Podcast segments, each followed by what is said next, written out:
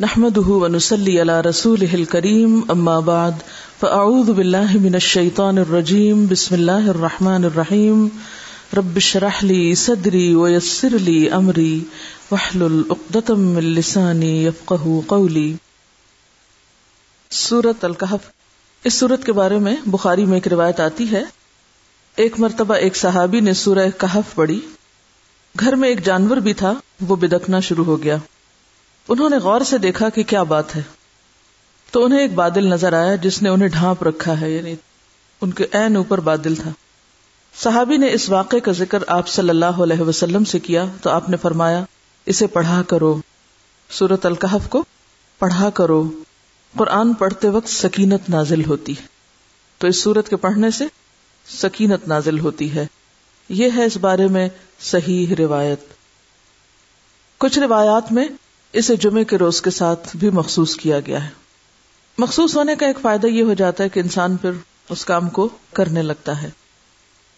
لیکن اس صورت کی جو خاص بات ہے اور جو اس صورت کی فضیلت کے بارے میں صحیح ترین قول ہے، وہ اس کی پہلی دس آیتوں کے بارے میں ہے۔ صحیح مسلم کی روایت میں ہے، من حفظ عشر آیات من اول سورت القحف من حفظ عشر آیات من اول سورت القحف عصم من الدجال۔ صحیح مسلم نے بھی روایت کیا اور مسند احمد نے بھی اس کو روایت کیا ہے۔ مانا اس کا کیا ہے؟ جس نے سورہ کہف کی ابتدا کی دس آیتوں کو محفوظ رکھا۔ حافظہ، عام طور پر ہم اس کو صرف حفظ کرنے کے معنی میں جو اردو میں حفظ کا معنی ہے وہ ترجمہ کرتے ہیں۔ تو حافظہ صرف رٹنے کے لیے نہیں ہوتا، وہ تو اس کا ایک حصہ ہے۔ حفیظہ کا معنی کیا ہے؟ اس کو محفوظ کر لیا۔ تو محفوظ صرف الفاظ کے ساتھ نہیں، بلکہ معنی کے ساتھ بھی۔ یعنی ان کے معنی میں غور و فکر کیا اور ان معنی کا تکرار ہوتا رہا اور ان کی یاد دہانی رہی یا ان سے سبق حاصل کیا، تو وہ شخص دجال کے فتنے سے محفوظ رہے گا۔ اب سوال یہ پیدا ہوتا ہے کہ وہ کیا بات ہے جو ان پہلی دس آیتوں میں کہی گئی ہے جس کی بنا پر ان دس آیتوں کو یاد کرنے والے، پڑھنے والے، سمجھنے والے اور اس کے سبق کو دہرانے والے کو اتنی بڑی بشارت دی گئی۔ یہ اتنی بڑی خوشخبری ہے کیونکہ زمین پر دجال سے بڑا فتنہ کوئی نہیں۔ ہر پیغمبر نے اپنی امت کو دجال کے فتنے سے خبردار کیا۔ آپ صلی اللہ علیہ وسلم نے بھی خبردار کیا۔ اور صحابہ کرام کو ایسی دعائیں سکھائیں جن میں دجال کے فتنے سے بچنے کے لیے بھی دعا ہے۔ اور پھر ان آیات کے بارے میں بھی یہ بتایا کہ جو ان کو یاد رکھے گا، وہ بھی اس بڑے فتنے سے محفوظ ہو جائے گا۔ تو کیا یہ کوئی معمولی سی بات ہے؟ زمین پر سب سے بڑی مصیبت سے محفوظ ہونا معمولی بات نہیں ہے۔ لیکن آخر انہی آیات کو کیوں بتایا گیا؟ آپ صلی اللہ علیہ وسلم یہ فرما دیتے اچھا تم قرآن کا کوئی بھی حصہ پڑھ لو تو دجال کے فتنے سے محفوظ ہو جاؤ گے۔ اگر ان دس آیات پر ہم غور کریں تو ان میں ہمیں دو خاص باتیں پتہ چلتی ہیں۔ ان کے اندر دو خاص سبق ہیں۔ اگر یہ سبق ہم پلے باندھ لیں تو واقعی دجال کے فتنے سے محفوظ رہ سکتے ہیں۔ پہلے ہم ان آیتوں کی تلاوت سنتے ہیں اور پھر اس کے بعد ان کے مفہوم کو دیکھتے ہیں۔ اعوذ باللہ من الشیطان الرجیم۔ بسم الله الرحمن الرحيم الحمد لله الذي أنزل على عبده الكتاب ولم يجعل له عوجا۔ قيما لينذر بأسا شديدا من لدنه ويبشر المؤمنين الذين يعملون الصالحات ويبشر المؤمنين الذين يعملون الصالحات أن لهم أجرا حسنا ماكثين فيه أبدا وينذر الذين قالوا اتخذ الله ولدا ما لهم به من علم ولا لآبائهم كبرت كلمة تخرج من أفواههم إن يقولون إلا كذبا. فلعلك باخع نفسك على آثارهم إن لم يؤمنوا بهذا الحديث أسفا.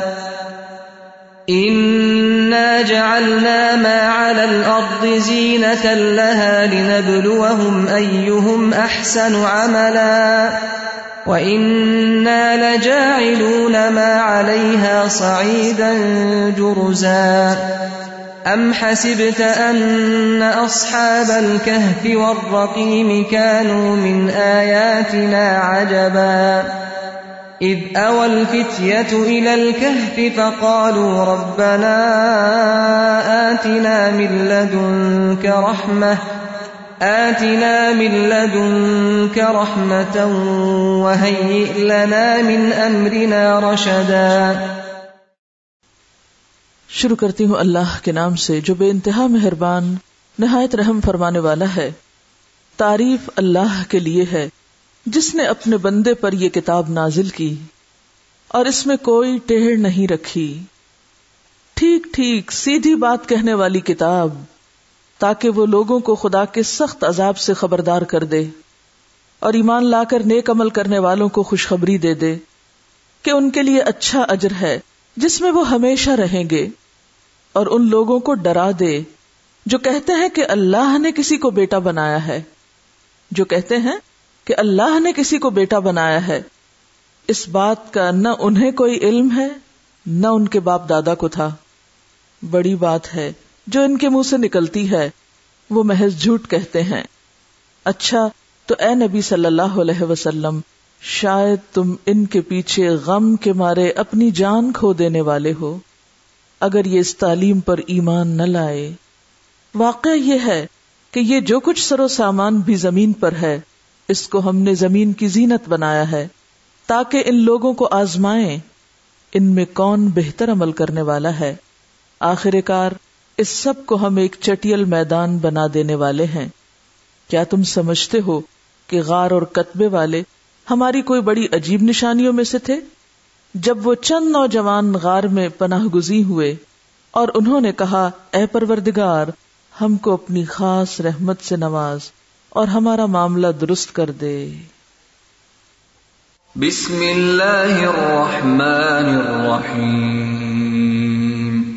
الحمد للہ الذي انزل على عبده الكتاب ولم يجعل له عوجا۔ قيما لينذر بأسا شديدا من لدنه ويبشر المؤمنين ويبشر المؤمنين الذين يعملون الصالحات أن لهم أجرا حسنا ماكثين فيه أبدا وينذر الذين قالوا اتخذ الله ولدا ما لهم به من علم ولا لآبائهم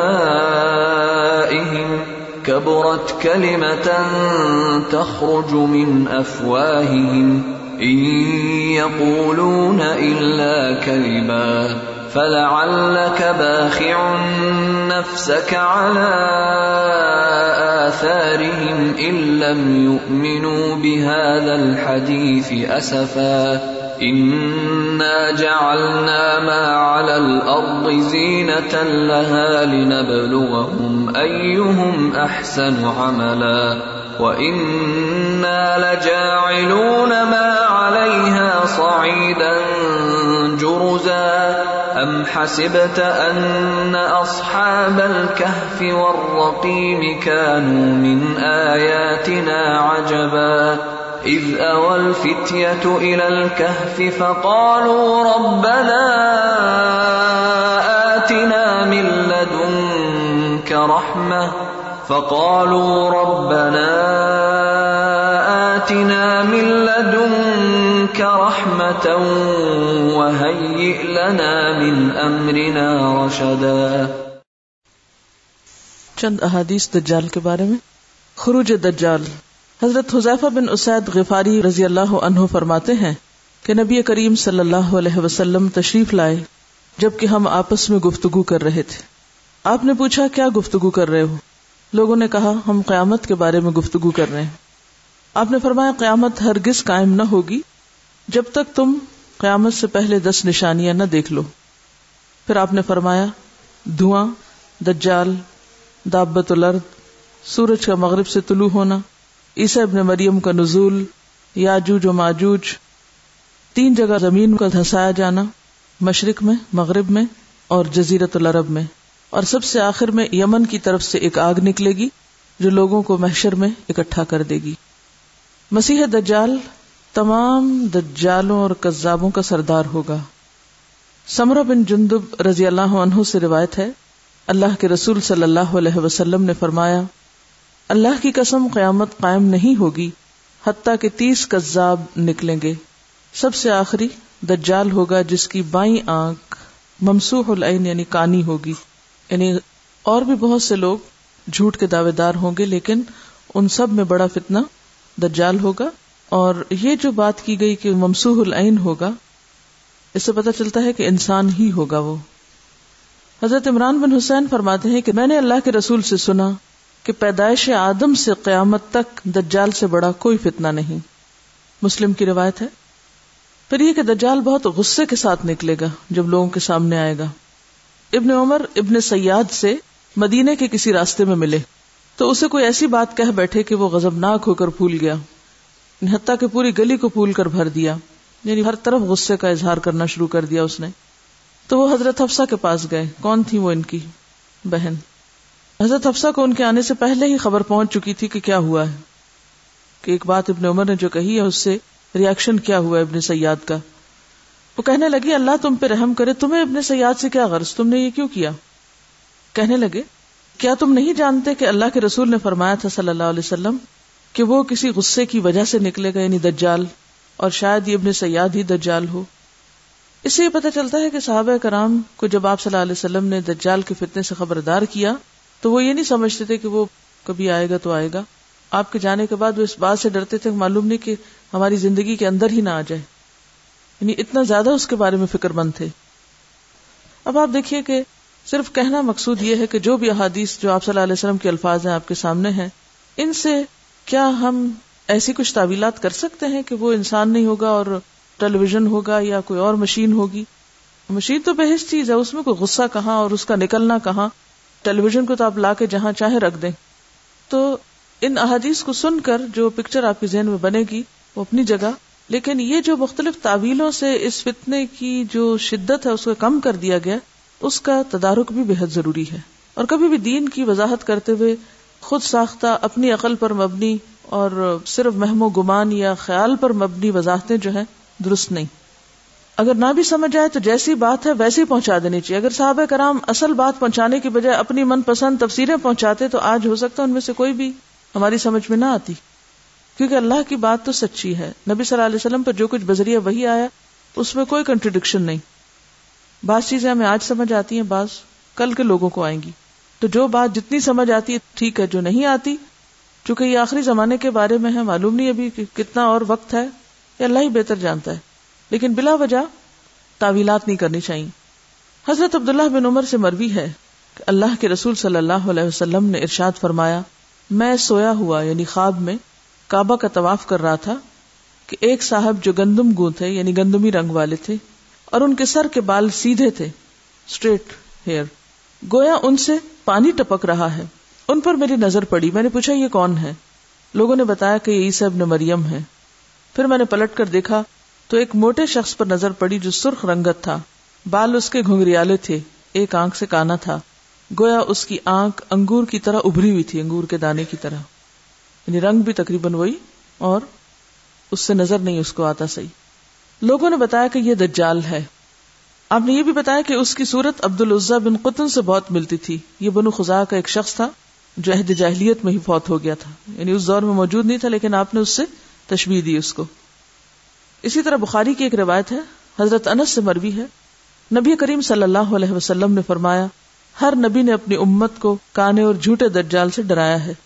خبردار وہ کانا ہے، حالانکہ تمہارا رب کانا نہیں۔ اس دجال کی آنکھوں کے درمیان کافر لکھا ہوگا۔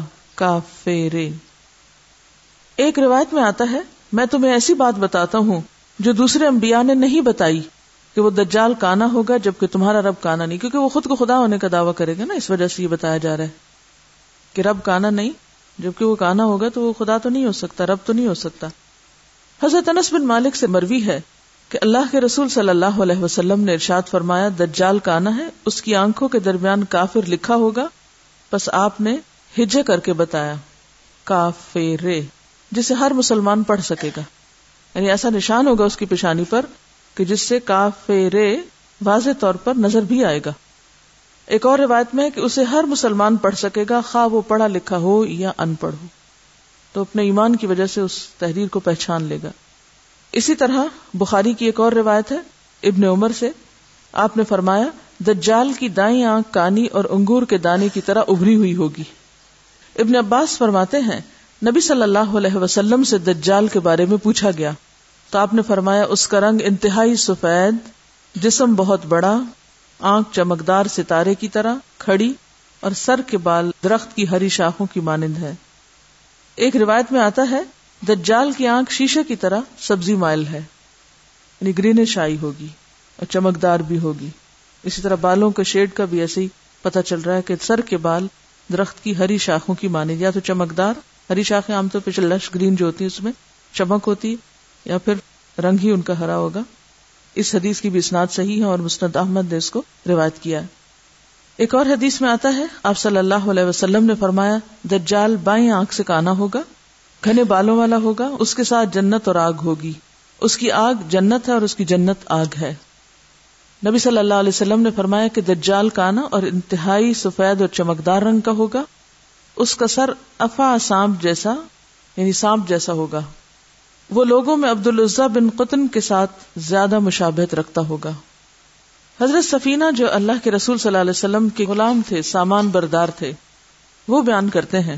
اللہ کے رسول صلی اللہ علیہ وسلم نے ارشاد فرمایا، دجال بائیں آنکھ سے کانا ہوگا، دائیں آنکھ گوشت کے ٹکڑے کی طرح ابری ہوئی ہوگی۔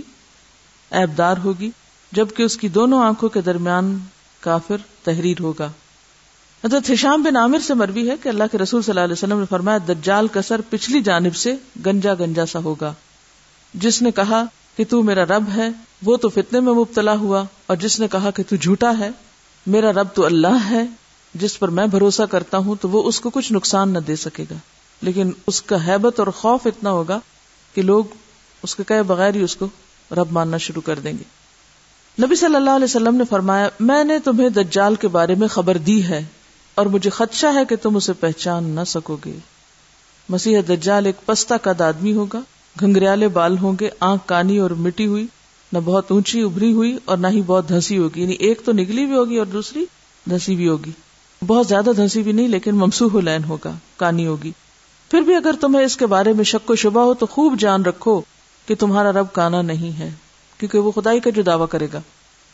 حضرت فاطمہ بنت کیس فرماتی ہیں، نبی صلی اللہ علیہ وسلم نماز سے فارغ ہو کر ممبر پہ تشریف لائے۔ مسکراتے ہوئے فرمایا کہ ہر بندہ اپنی جائے نماز پہ بیٹھا رہے۔ لوگ نماز پڑھ رہے تھے۔ آپ ممبر پہ آئے، فرمایا سب اپنی اپنی جگہ بیٹھے رہو۔ پھر فرمایا، کیا تمہیں علم ہے کہ میں نے تمہیں کیوں جمع کیا ہے؟ کیوں بٹھایا لوگوں نے کہا، اللہ اور اس کا رسول ہی بہتر جانتے ہیں۔ آپ ایسی باتیں کیوں کیا کرتے تھے؟ تاکہ لوگ متوجہ ہوں اور لوگ بات سنیں اور سمجھیں۔ آپ نے فرمایا، خدا کی قسم، میں نے تمہیں ترغیب و ترغیب یعنی واض و نصیحت کی باتوں کے لیے اکٹھا نہیں کیا، بلکہ اس لیے جمع کیا ہے کہ تمیم داری جو عیسائی تھا وہ میری بیعت کر کے دائرہ اسلام میں داخل ہو چکا ہے۔ اس نے مجھے مسیح دجال کے بارے میں ویسی ہی خبر دی ہے جیسے میں تمہیں دیا کرتا ہوں۔ اس نے کہا، وہ لخم اور جزام قبیلے کے تیس لاکھ آدمیوں کے ساتھ بحری جہاز میں سوار تھا کہ مہینہ بھر بحری موجود ان کی کشتی سے کھیلتی رہے حتیٰ کہ ان کی کشتی مغرب کی طرف ایک جزیرے پہ جا لگی۔ پھر وہ ایک چھوٹی کشتی پہ سوار ہو کر جزیرے میں جا اترے، جہاں انہیں گھنے بالوں والا ایسا جانور ملا جس کے منہ یا دم کی شناخت ناممکن تھی۔ انہوں نے پوچھا کہ تو کون ہے؟ جانور نے کہا کہ میں جاسوس ہوں۔ انہوں نے کہا، کس کا جاسوس؟ اس نے کہا، اس شخص کی طرف چلو جو دیر میں ہے اور تمہاری خبر کا مشتاق۔ تمیم نے کہا کہ جب جانور نے اس شخص کا نام لیا تو ہم ڈرے کہ کہیں یہ شیطان نہ ہو۔ تمیم نے کہا، پھر ہم تیز تیز چلتے ہوئے اس ویرانے میں داخل ہوئے۔ تو ہم نے وہاں اتنا بڑا انسان دیکھا کہ ویسا کداور مگر جھگڑا ہوا آدمی کبھی نہ دیکھا تھا۔ اس کے دونوں ہاتھ گردن کے پیچھے اور پاؤں ٹخنوں کے ساتھ مضبوط لوہے سے بندھے ہوئے تھے۔ ہم نے کہا، کمبختو کون ہے؟ اس نے کہا، میری خبر تو حاصل کر ہی لوگے یہ بتاؤ کہ تم کون۔ لوگوں نے کہا کہ ہم اہل عرب ہیں۔ اور ایک سمندری جہاز میں محو سفر تھے کہ سمندر میں تغیانی آ گئی، جس کی وجہ سے مہینہ بھر ہمارا جہاز موجوں کا شکار رہا۔ پھر ہم اس جزیرے کے قریب پہنچے تو ایک چھوٹی کشتی میں بیٹھ کر اس جزیرے میں داخل ہوئے۔ تو ہمیں یہ جانور ملا، جس کے بالوں کی کثرت کی وجہ سے منہ یا پشت معلوم نہیں ہوتی۔ ہم نے اس سے پوچھا، کم وقت تو کون ہے؟ اس نے کہا، میں جاسوس ہوں۔ تم اس دیر میں موجودہ آدمی کی طرف چلو۔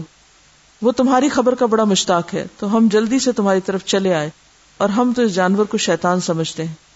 دجال نے کہا کہ مجھے بیسان کے نخلستان کی خبر دو۔ ہم نے کہا، اس کی کون سی خبر مطلوب ہے؟ اس نے کہا، کیا وہ پھل لاتا ہے؟ ہم نے کہا ہاں۔ اس نے کہا، ان قریب وہ پھلدار نہیں رہے گا۔ اچھا مجھے بحیرہ تبریا کی خبر دو، کیا اس میں پانی رواں ہے؟ ہم نے کہا ہاں خوب رواں دوا ہے۔ اس نے کہا، ان قریب وہ خشک ہو جائے گا۔ اس نے کہا، مجھے ظہر کی یعنی شام کے ایک علاقے کے چشمے کے بارے میں بتاؤ۔ کیا اس میں پانی موجود ہے؟ اور کیا لوگ اس کے پانی سے کھیتی باڑی کرتے ہیں؟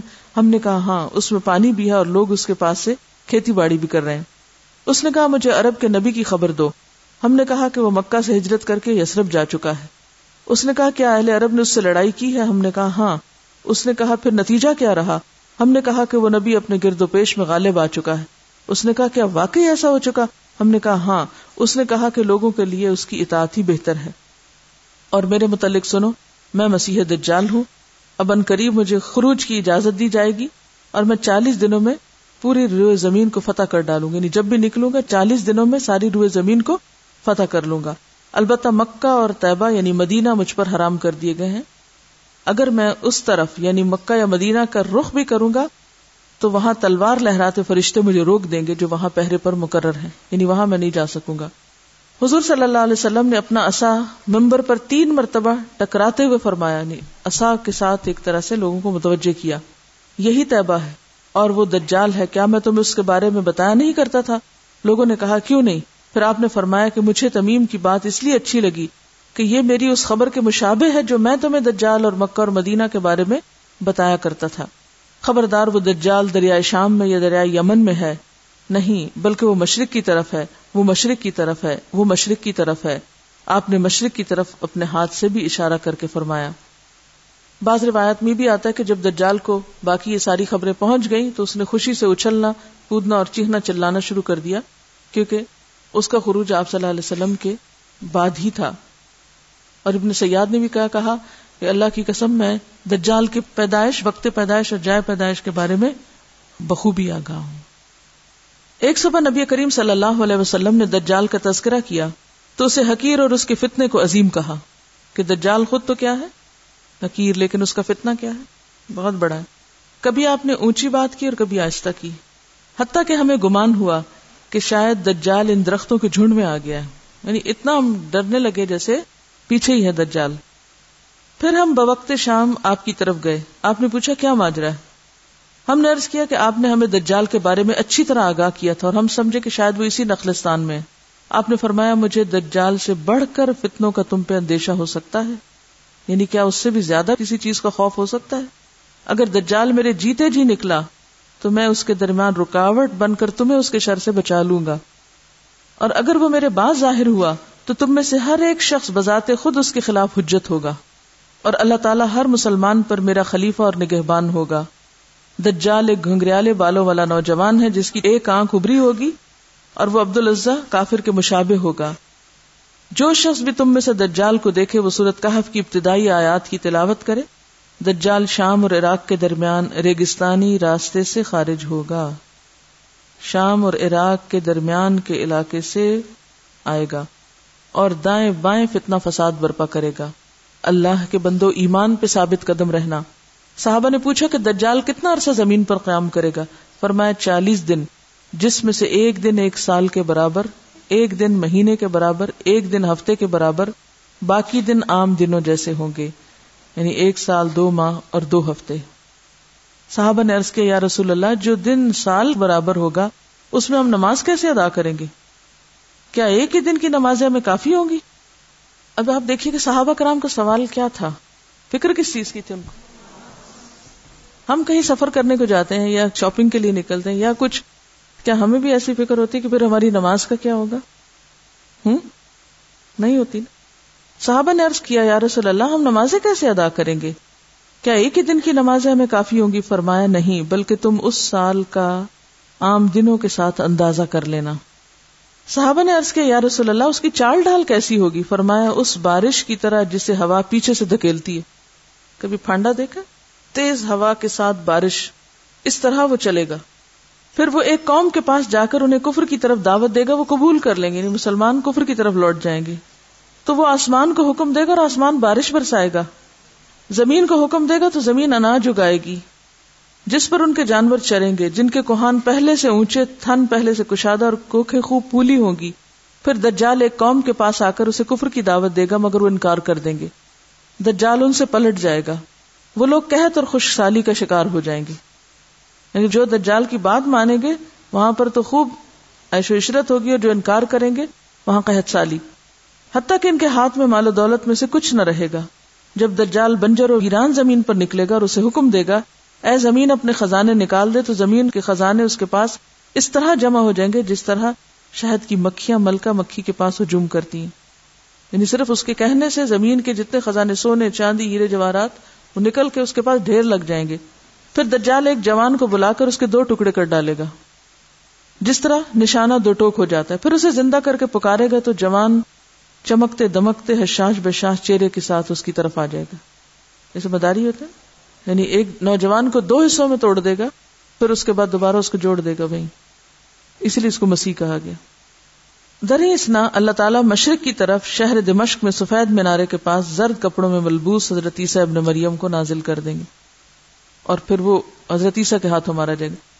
حضرت حضیفہ کہتے ہیں کہ میں نے اللہ کے رسول صلی اللہ علیہ وسلم سے سنا کہ جب دجال خروج کرے گا تو اس کے ساتھ پانی اور آگ ہوگی۔ جسے لوگ آگ سمجھیں گے وہ ٹھنڈا پانی جسے لوگ ٹھنڈا پانی سمجھیں گے، وہ در حقیقت جلانے والی آگ ہے۔ اگر تم میں سے کسی کو اس فتنے کا سامنا ہو، تو وہ اس میں داخل ہو جائے جو آگ دکھائی دیتی ہو، کیونکہ وہ دراصل ٹھنڈا پانی ہوگا۔ یعنی ہر چیز کو کس طرح بدل دیا جائے گا۔ دجال کے بارے میں جس قدر سوالات حضرت مغیرہ کہتے ہیں، میں نے نبی صلی اللہ علیہ وسلم سے پوچھے اور کسی سے نہیں پوچھے۔ آپ نے مجھے کہا، تمہیں اس دجال سے کیا خطرہ؟ میں نے ارض کیا کہ لوگ کہتے ہیں کہ اس کے پاس روٹیوں کا پہاڑ اور پانی کی نہر ہوگی۔ فرمایا، وہ اللہ تعالیٰ پر اس سے بھی کئی درجے آسان ہے یعنی اللہ تعالیٰ تو اس سے بھی زیادہ بڑے کام کر سکتے ہیں۔ لہٰذا لوگ اس کے پاس روٹیوں کو پہاڑ دیکھ کے اور ایسی نعمتیں دیکھ کے اور اس کے کہنے پہ زمین خزانے اگل دے تو وہ دیکھ کے تو کیا کریں گے؟ ایمان سے پھر جائیں گے۔ اس کی بات ماننے لگیں گے، کفر کی طرف مائل ہو جائیں گے۔ کیونکہ عموماً سب سے بڑی ہماری کمزوری کیا ہے؟ ظاہر پرست ہونا۔ ایک دن حضرت صلی اللہ علیہ وسلم دجال کے بارے میں بتا رہے تھے اور اس میں یہ بھی تھا کہ دجال آئے گا اور اس کے لیے ناممکن ہوگا کہ مدینہ کی گھاٹیوں میں داخل ہو سکے۔ چنانچہ وہ مدینہ منورہ کے قریب کسی شور زیادہ زمین پر قیام کرے گا۔ پھر اس دن اس کے پاس ایک مومن مرد جائے گا جو افضل ترین لوگوں میں سے ہوگا۔ وہ دجال سے کہے گا، میں گواہی دیتا ہوں کہ تو ہی وہ دجال ہے جس کے بارے میں رسول اللہ صلی اللہ علیہ وسلم نے ہمیں بتایا تھا۔ دجال لوگوں سے کہے گا، اگر میں اس شخص کو قتل کر دوں اور پھر زندہ کر دکھاؤں، تو کیا پھر بھی تمہیں میرے رب ہونے میں شک ہے؟ لوگ کہیں گے، نہیں۔ چنانچہ وہ اس شخص کو قتل کرے گا، پھر زندہ کرے گا۔ اب وہ شخص کہے گا، واللہ، خدا کی قسم، مجھے تیرے بارے میں پہلے اتنی بصیرت نہ تھی جتنی اب آ چکی، کہ واقعی تو ہی دجال ہے۔ اس پر دجال پھر اسے قتل کرنا چاہے گا، مگر وہ اس کو اس دفعہ نہیں مار سکے گا۔ اس سے کیا پتہ چلتا ہے؟ امتحان ہے نا، سب کی آزمائش ہے۔ جیسے کہ آپ نے فرمایا کہ قیامت تک کوئی فتنہ دجال کے فتنے سے بڑا نہیں۔ حضرت حذیفہ فرماتے ہیں کہ رسول اللہ صلی اللہ علیہ وسلم کے پاس دجال کا ذکر کیا گیا۔ تو آپ نے فرمایا فتنہ دجال کی بنسبت تمہارے باہمی فتنہ فساد کا مجھے زیادہ خوف ہے۔ یعنی اگرچہ قیامت تک کوئی اس سے بڑا فتنہ نہیں، لیکن مسلمانوں کی باہم لڑائی دجال کے فتنے سے بھی زیادہ بڑی۔ کیا یہ سچ ہے؟ ہم سب اپنا اپنا محاسبہ کریں۔ کہ کہاں چھوٹی چھوٹی باتوں پر اختلاف اور فساد کی ایک طوفان برپا کر رکھا ہم نے زمین پر۔ فرمائے گزشتہ لوگوں میں سے جو کوئی اس فتنے سے محفوظ رہا، وہ دراصل محفوظ ہے۔ اور آج تک دنیا میں جو کوئی چھوٹا یا بڑا فتنہ رونما ہوتا ہے، وہ دجال کے فتنے کی وجہ سے ہے۔ آپ نے فرمایا، جو شخص تین حادثات کے موقع پہ محفوظ رہا، وہ نجات پا گیا۔ نمبر ایک، میری موت۔ یعنی آپ صلی اللہ علیہ وسلم کی وفات کے موقع پر ثابت قدم رہا۔ اس وقت کیا ہوا تھا بلا؟ آپ کی وفات پر سب سے بڑا فتنہ کیا ہوا تھا؟ ارتداد، دین سے پھر جانا۔ میجورٹی لوگوں کی جو اسلام لائی تھی وہ آپ کی وفات کی خبر سن کر پلٹ گئی۔ اللہ یہ کہ جو لوگ پہلے سے سنجیدہ مسلمان تھے۔ تو آپ نے اس کی بھی خبر دی۔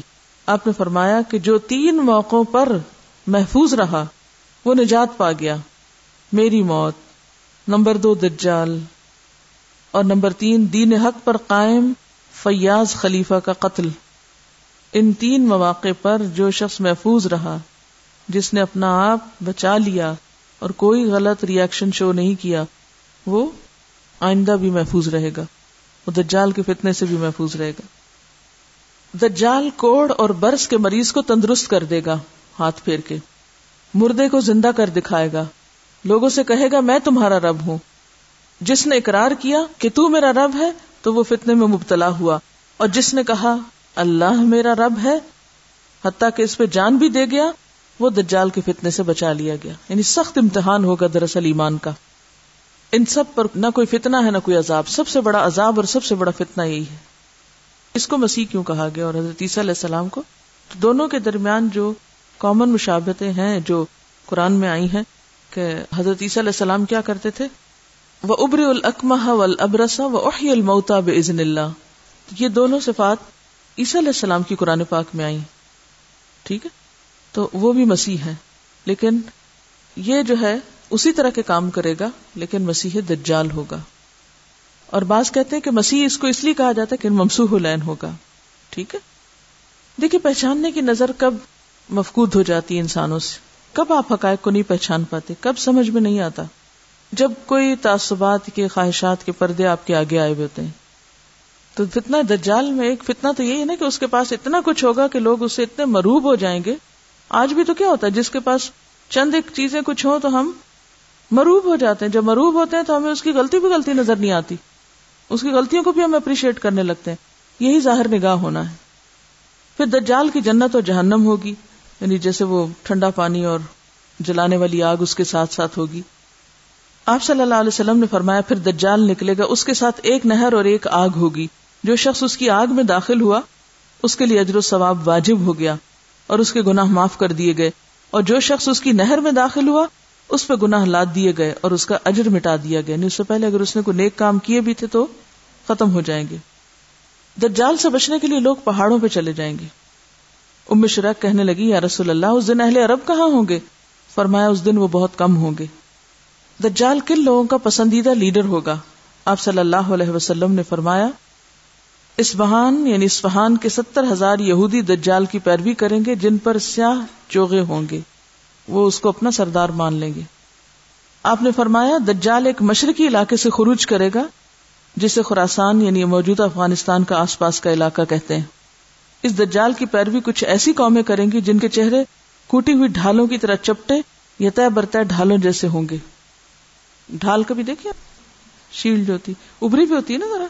ڈیزائن بھی ہوتے ہیں بازو کا تو اگر کوٹ دیا جائے اس کو تو کیا ہوتا ہے؟ چپٹے اسٹریٹ ہو جائے ڈیزائن جو ہے وہ بیٹھ جاتے ہیں۔ تو آپ نے کیا فرمایا کہ دجال کی پیروی ایسی قومیں کریں گی جن کے چہرے کوٹی ہوئی ڈھالوں کی طرح چپٹے ہوں گے۔ دجال بیت اللہ اور بیت المقدس میں داخل نہیں ہو سکتا۔ حضرت انس بن مالک سے روایت ہے، اللہ کے رسول صلی اللہ علیہ وسلم نے فرمایا، مکہ اور مدینہ کے سوا ہر شہر کو دجال روندے گا۔ کوئی شہر نہیں بچے گا۔ مکہ اور مدینہ کے آس پاس فرشتے یعنی گارڈ کر رہے ہوں گے اس کو اور وہ داخل نہ ہو سکے گا۔ مدینہ کی زمین تین مرتبہ کانپے گی دجال کے خروج کے بعد، جس سے ایک ایک کافر منافق اللہ تعالیٰ وہاں سے نکال کے باہر پھینک دے گا۔ یعنی پھر وہ سب بھاگ جائیں گے، مدینہ سے ہی بھاگ جائیں گے۔ اور باہر جا کے پھر ظاہر دجال کے فتنے کا شکار ہوں گے۔ اللہ کے رسول صلی اللہ علیہ وسلم نے فرمایا دجال مرقنات، مدینہ کے قریب ایک وادی ہے۔ اس کی دلدلی زمین پر پڑاؤ کرے گا۔ تو سب سے زیادہ عورتیں اس کی طرف نکلیں گی۔ یہاں تک کہ آدمی اپنی بیوی، ماں، بہن، بیٹی، چچی پپھی وغیرہ کے پاس جائے گا اور انہیں رسیوں سے باندھے گا کہ مبادہ وہ دجال سے نہ جا ملے ضعیف الاعتقاد ہوتی ہے نا عورتیں۔ دجال خدائی کا دعویٰ کرے گا۔ اسی لیے پیچھے والی حدیثوں میں آتا ہے کہ رب کانا نہیں، رب ایسا نہیں، رب ایسا نہیں۔ دجال اور اس کا لشکر ہلاک ہو جائے گا۔ آپ صلی اللہ علیہ وسلم نے فرمایا، تم مسلمان اہل عرب سے لڑو گے، اللہ تعالیٰ تمہیں فتح سے نوازیں گے۔ پھر تم فارس ایران سے لڑو گے، اللہ تعالیٰ تمہیں فتح عطا فرمائیں گے۔ پھر اہل روم سے لڑو گے، اللہ تعالیٰ تمہیں فتح عطا کریں گے حضرت عمر کے زمانے میں مکمل ہو گیا تھا۔ پھر تم دجال سے لڑو گے، اللہ تعالیٰ تمہیں اس پر بھی فتح عطا فرمائیں گے۔ اللہ کے رسول صلی اللہ علیہ وسلم نے فرمایا میراج کی رات میری ملاقات حضرت ابراہیم موسا اور عیسیٰ علیہ السلام سے ہوئی، تو قیامت کی بات چل نکلی۔ سب نے حضرت ابراہیم کی طرف معاملہ کر دیا، تو انہوں نے کہا، مجھے اس کا علم نہیں۔ پھر بات موسا تک پہنچی، انہوں نے بلا علمی کا مظاہرہ کیا۔ پھر عیسیٰ علیہ السلام پہ بات پہنچی۔ انہوں نے کہا کہ قیامت کے وقوع کا حتمی علم اللہ کے سوا ہم میں سے کسی کو نہیں۔ البتہ اللہ تعالیٰ نے جو میرے ساتھ دنیا میں دوبارہ بھیجنے کا وعدہ فرمایا ہے، وہ یہ ہے کہ دجال نکلے گا اور میرے پاس دو چھڑیاں ہوں گی۔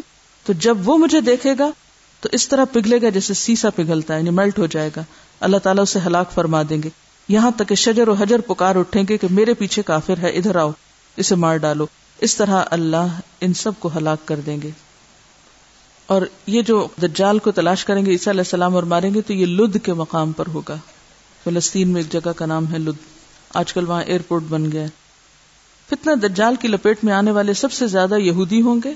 پھر اجمی، ترکی، جاہل گمار عورتیں، سب منافق کافر۔ یہ لوگ فتنے کا شکار زیادہ ہوں گے۔ دجال سے بچاؤ کے طریقے۔ پہلی بات یہ کہ اس کا انکار پھر سورت القحف کی ابتدائی دس آیات، ان کو حفظ کر لینا چاہیے۔ کوشش کریں دن کے کسی ایک نماز میں پڑھ لیں۔ اور فرمایا، جو شخص تم میں سے دجال کا سامنا کرے، وہ سورت القحف کی ابتدائی آیات پڑھ لے۔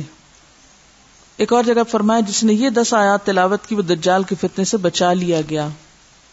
ایک اور روایت سے یہ بھی پتا چلتا ہے کہ جس نے سورت القحف کی کوئی بھی دس آیات یاد کر لی، پہلی یا آخری یا بیچ کی، تو وہ محفوظ ہو گیا۔ اب سوال یہ پیدا ہوتا ہے کہ ایک روایت میں آتا ہے پہلی دس، دوسری میں آتا ہے آخری دس، پھر آتا ہے کوئی بھی دس، اس سے کیا مسئلہ پتہ چلتا ہے؟ کہ قرآن سارے کا سارا ہی ایک طرح سے کیا ہے؟ شفا ہے۔ یہ جو عام طور پر ہم مخصوص آیتوں کو محدود کر لیتے ہیں، یہ بس لوگوں کے اپنے اپنے تجربے ہیں، لیکن کسی دوسرے کو اس کا پابند نہیں بنایا جا سکتا۔ اور اگر اس کا نام لیا بھی گیا، یا پہلی دس آیتیں یا آخری تو اس میں اصل میں دیکھنا یہ چاہیے کہ مطلب کیا ان آیتوں کا؟ کس کانٹیکس میں بات ہو رہی ہے؟ دولت فتنا ہے، حکومت فتنا ہے، علم فتنا ہے، تو مختلف فتنوں سے بچنے کی بات ہے۔ صورت کا کہیں سے بھی دس آیتیں اٹھائیں گے تو فتنے سے بچنے کی تعلیم مل جائے گی آپ کو اسپیشلی پہلی دس جو ہے۔ تو اگر دجال کے فتنے سے بچنے کے لیے آپ صلی اللہ علیہ وسلم نے اس کو عام کر دیا کہ کوئی بھی دس آیتیں لے لو، تو پھر کہاں سے جواز ملتا ہے کہ کوئی ایک ہی آیت لے کے اسی کے اندر یہ سمجھو کہ اسی سے ہی مسئلہ حل ہونا ہے اور اسی کو ہی بار بار پڑھو؟ دیکھیے کہ کیا ایسا نہیں ہوتا کہ آپ کے ذہن میں کوئی سوال ہوتا ہے، کوئی پریشانی ہوتی ہے، آپ قرآن کہیں سے بھی کھولتے ہیں اور تھوڑی دیر پڑھتے ہیں تو آپ کو وہیں سے جواب آنا شروع ہو جاتا ہے۔ یہ نہیں ہوتا کہ اسی خاص جگہ سے کہیں سے بھی آپ کو قرآن پورے کا پورا شفا ہے۔ ٹھیک ہے؟ وہ من القرآن ما ہوا شفا ان رحم اور سورت الفاتح کو خاص طور پر شفا کا اگر معوضتین وہ صورتیں ہیں کہ جو آپ صلی اللہ علیہ وسلم اپنی بیماری کے موقع پر خود پہ پڑھ کے تو ہاتھ پھیرا کرتے تھے۔ ایک روایت میں آتا ہے، دجال کہے گا، میں تمہارا رب ہوں۔ اور جس نے کہا، تو ہمارا رب نہیں، ہمارا رب تو اللہ ہے۔ اور اسی پہ ہم توکل اور بھروسہ کرتے ہیں اور تیرے شر سے اللہ کی پناہ مانگتے ہیں۔ اس شخص پر دجال کا زور یا اس کا فتنہ اثر نہیں کرے گا۔ تو اصل ضرورت کس بات کی پھر؟ کیا کرنے کی؟ ایمان درست کرنے کی۔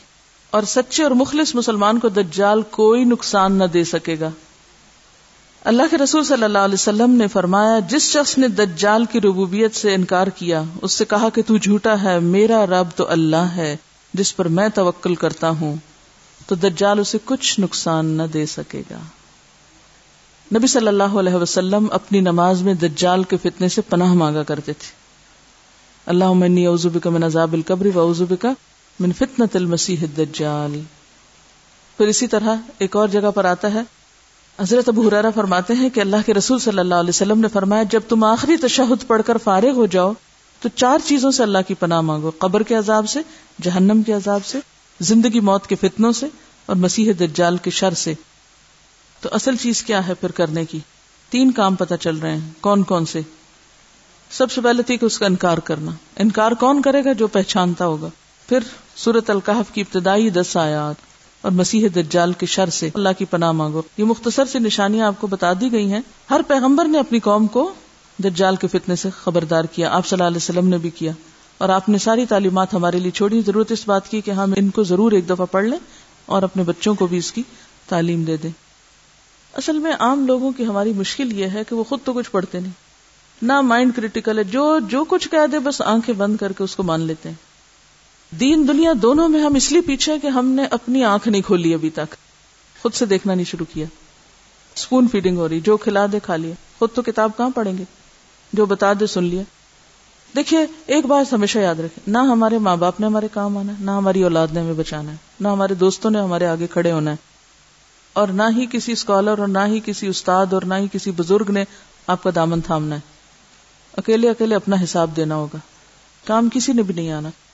اس لیے جب انسان کو پتا چلے نا میں اکیلا ہوں، تو اس وقت اس کا پھر طرز عمل کیا ہوتا ہے؟ اس کے سارے سینسز جاگ اٹھتے ہیں۔ پوری طرح جاگ اٹھتا ہے جب پتا ہونا یہ بھی ساتھ ہے ہوئی جو بھی۔ تو دوسروں پہ ڈپینڈ کرتا ہے۔ سہولت پسند ہے نا؟